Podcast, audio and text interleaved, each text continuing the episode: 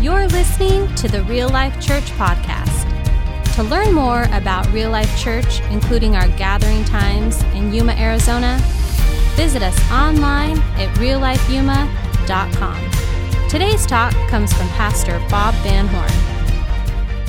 Hey, everybody, welcome to Real Life Church. I'm glad you're watching today. Today, we're going to continue in our study in the book of James. We're only going to look at a couple verses today because it's such a huge topic. We ran across this topic actually last week, and today we're going to explore it much more in depth. The verse starts off from last week Be patient. I wonder how many of you would classify yourself as a patient person. Or are you more impatient? Hmm, patient or impatient? I was trying to think of some things that, you know, would help us measure ourselves this morning. And I think we're going to go all the way back to the invention of the wheel. I mean, from that point forward, we're always in a hurry to do something. We got to get here, we got to get there, and nothing like a good old traffic jam that'll cause that hurriness to come to a complete stop. Patient or impatient? Or what about when something doesn't go our way, like we want it to go? Patient or impatient? Or when you're pressed for a deadline and something has to be done today? Are you patient or impatient? Or what happens when somebody does a better job than you do and they're getting recognized and you're not? Does that cause you to lose your patience? Or maybe when somebody's trying to tell you about something and you're just not getting it. This happens to me a lot. You try to tell me something, I don't get it. Do you become patient or impatient? So, how can you learn, as James says, to be patient? Well, it's a great question, and that's what we're going to look at today. So, right now, in your friends list, who needs a lesson on patience, right?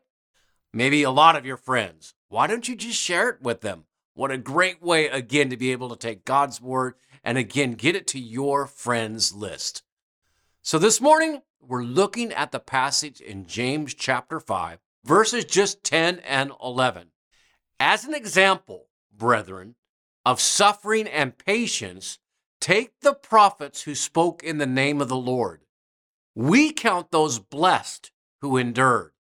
You have heard of the endurance of Job. You have seen the outcome of the Lord's dealings, and the Lord is full of compassion and is merciful. There are some lessons that are in the Bible that are so big that we can only only kind of get it when we look at other people's lives.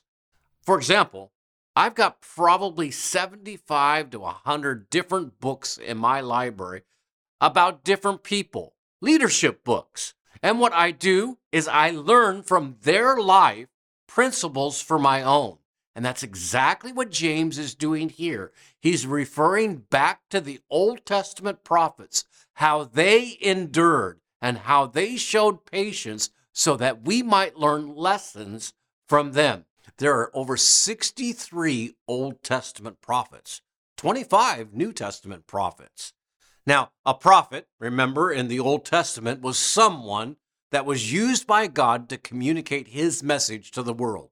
God gave them special insight. People like the writing prophets, the people that you're maybe familiar with, Isaiah and Daniel, Amos, Malachi, those were writing prophets. And there were some non writing prophets, those people that their names we have a hard time pronouncing. Now, there's the one thing I can promise you about all the prophets that they exhibited in their life, which is the example for you and me patience, and suffering. God used the prophets back then to communicate his message, usually a message of come back to me. And the people were rebelling, and the people often did not listen to the prophets. And therefore, a lot of patience was required on their part.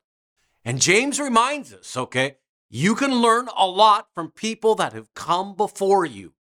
So look at the Old Testament prophets. Look at, well, specifically the life of Job, and we'll get to him in just a second. Even in Jesus' teachings, in his Sermon on the Mount in Matthew chapter 5, Jesus had some pretty special words for us. Blessed are people when they insult you and persecute you and falsely say all kinds of evil against you because of me. Rejoice and be glad, Jesus says, for your reward in heaven is great. For in the same way they persecuted the prophets who were before you. Now you heard that. That's what Jesus said. James is saying, be patient. Any suffering and wrongdoings that, again, that you are facing today in Christ because of Christ, God has your back just like we talked about last week. James invites you to open up your Old Testament and learn from those great past people lessons for today. He basically had two lessons. Two I want to share with you. And the first one is, is that we ought to be careful about how we conduct ourselves while going through a time of trial. He was attempting to teach us that we are going to have trials and we are going to have tribulation our endurance or our lack of endurance or our patience or our impatience shows other people what we believe about God. The second lesson that James would probably want us to get to know that, well, if you are suffering today, you are blessed and count yourself blessed that you are endur- enduring for the sake of Christ. When people look at you know, people like Enoch and, and Noah and Abraham, maybe Isaac and Jacob, all of those people were faithful to God's word. They all were patient and long suffering, and God blessed them. And if God blessed those Old Testament prophets, when you're going through your trial, when you're going through your suffering and when it's easy to be impatient and we show patience instead, God says, I'm going to bless you.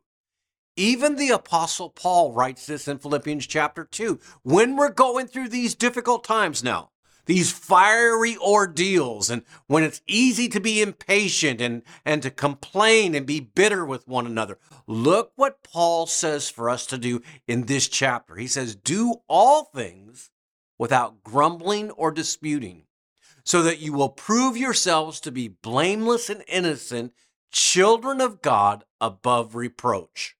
Isn't that good? That during your tough time, during your time where it's easy to be impatient, we're to be conducting ourselves blameless, okay, as children of God. And now listen to this in the midst of a crooked and perverse generation. We're to appear as lights in the world, holding fast to the word of life so that in the day of Christ I will have reason to glory because I did not run in vain nor toil in vain. That's how we ought to conduct ourselves in the midst of these trials when it's so easy to be so impatient. And now, well, James moves on to Job. But Job's suffering, well, can we just kind of say this, was unusually great. I mean, he had a tremendous amount of blessing, and all of it was taken away bit by bit. And in the midst of Job losing everything he had, I mean, his family, his money, his possessions, in the midst of him losing everything, it was Job who made statements like this When he has tested me, I will come forth as gold. I know that my Redeemer lives. I will stand in that day. And though he slays me, I will trust him. See, that's a guy that learned, okay, to exhibit patience in the midst of his suffering. This is a guy that learned to be able to trust God, that God would have his back. See, the people in James's writing, well, they were upset. They were mad because, well, they were suffering at the hands of the rich, that the rich people were getting richer at the backs of the Christians. They were doing all the work, and someone else was getting all the credit. And James writes to them and says, Be patient. Now, at Real Life Church, we like to give you practical next steps that you can put into practice. I mean, right now. Maybe you are that impatient person. I can raise my hand. I'm, a little impatient sometimes. These are some things that you can do to help you to be more patient. Now, you know what the problem is, right? Is you don't learn patience when everything's going okay. That wouldn't be a test at all. Matter of fact, the test really is is when things are going bad or difficult or hard. Are you patient then? So let me give you some help. If I was putting patience into practice, I would want to, first of all, remember this one thing let love rule my life. Now, you might be asking what love has to do with patience, and I will tell you a lot. 1 Corinthians chapter 13, it says that we should have love, we should have patience, and we should have joy. And all three of them are connected. What does that look like? Well, it means we don't snap at people when they frustrate you. Makes we don't make rude or critical statements about other people. We don't get easily angered. We try to assume the best about people. We don't respond impatiently when we're waiting in line in stores or while we're driving. You're patient with your spouse or maybe your parents.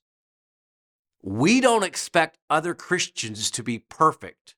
We have patience with their spiritual growth just as much as Christ is patient with you and yours. Secondly, okay, if I'm working on being a more patient person, I remind myself to correct myself quickly. You know when you're being impatient. You know when the blood pressure goes up a little bit. Try to reroute your thoughts and your behaviors during that time. Try this technique. I know it sounds weird, but see if it doesn't work for you. The next time you start to feel that you're becoming impatient, Say out loud, God, I am a patient person. See if that works for you.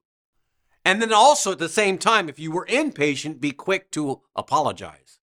All right. Make sure that you don't let your frustration out on the people that you love um, the most. Ask God for a supernatural anointing of patience, but be careful Remember, that only comes usually with a whole lot more trial and tribulation. And remember, learning patience takes time. We live in such a microwave society today. We pop it in the microwave and we want it to be done in a minute or two, okay? No more than two. Learning patience in your life, especially if you're impatient out there, is gonna take some time. It's gonna take some growing. It's gonna take intentional effort on your part.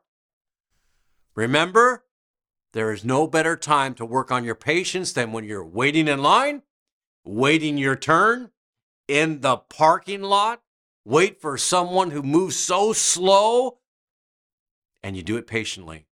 You can say to yourself the next time I feel impatient, I'm going to say to myself, I am a patient person, and then do it. You can do it. I can do it. And I think that's what James was trying to communicate to us in this couple verses here in James chapter 5. God, thanks for our time together in your word. Thank you, Father, that again, very practical application from this book, Lord, helps us to be able to see it and then go out and to do it. Thank you for the writer. Thank you for the Holy Spirit. Father, I pray that we would yield ourselves to Him, and it is in Jesus' name we pray. Amen.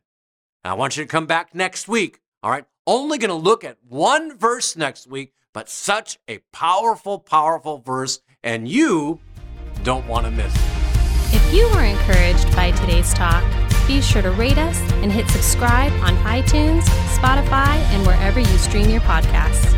To experience other talks, videos, and live gatherings, visit us online at reallifeyuma.com or download the Real Life Church app. And again, thanks for listening to the Real Life Church podcast.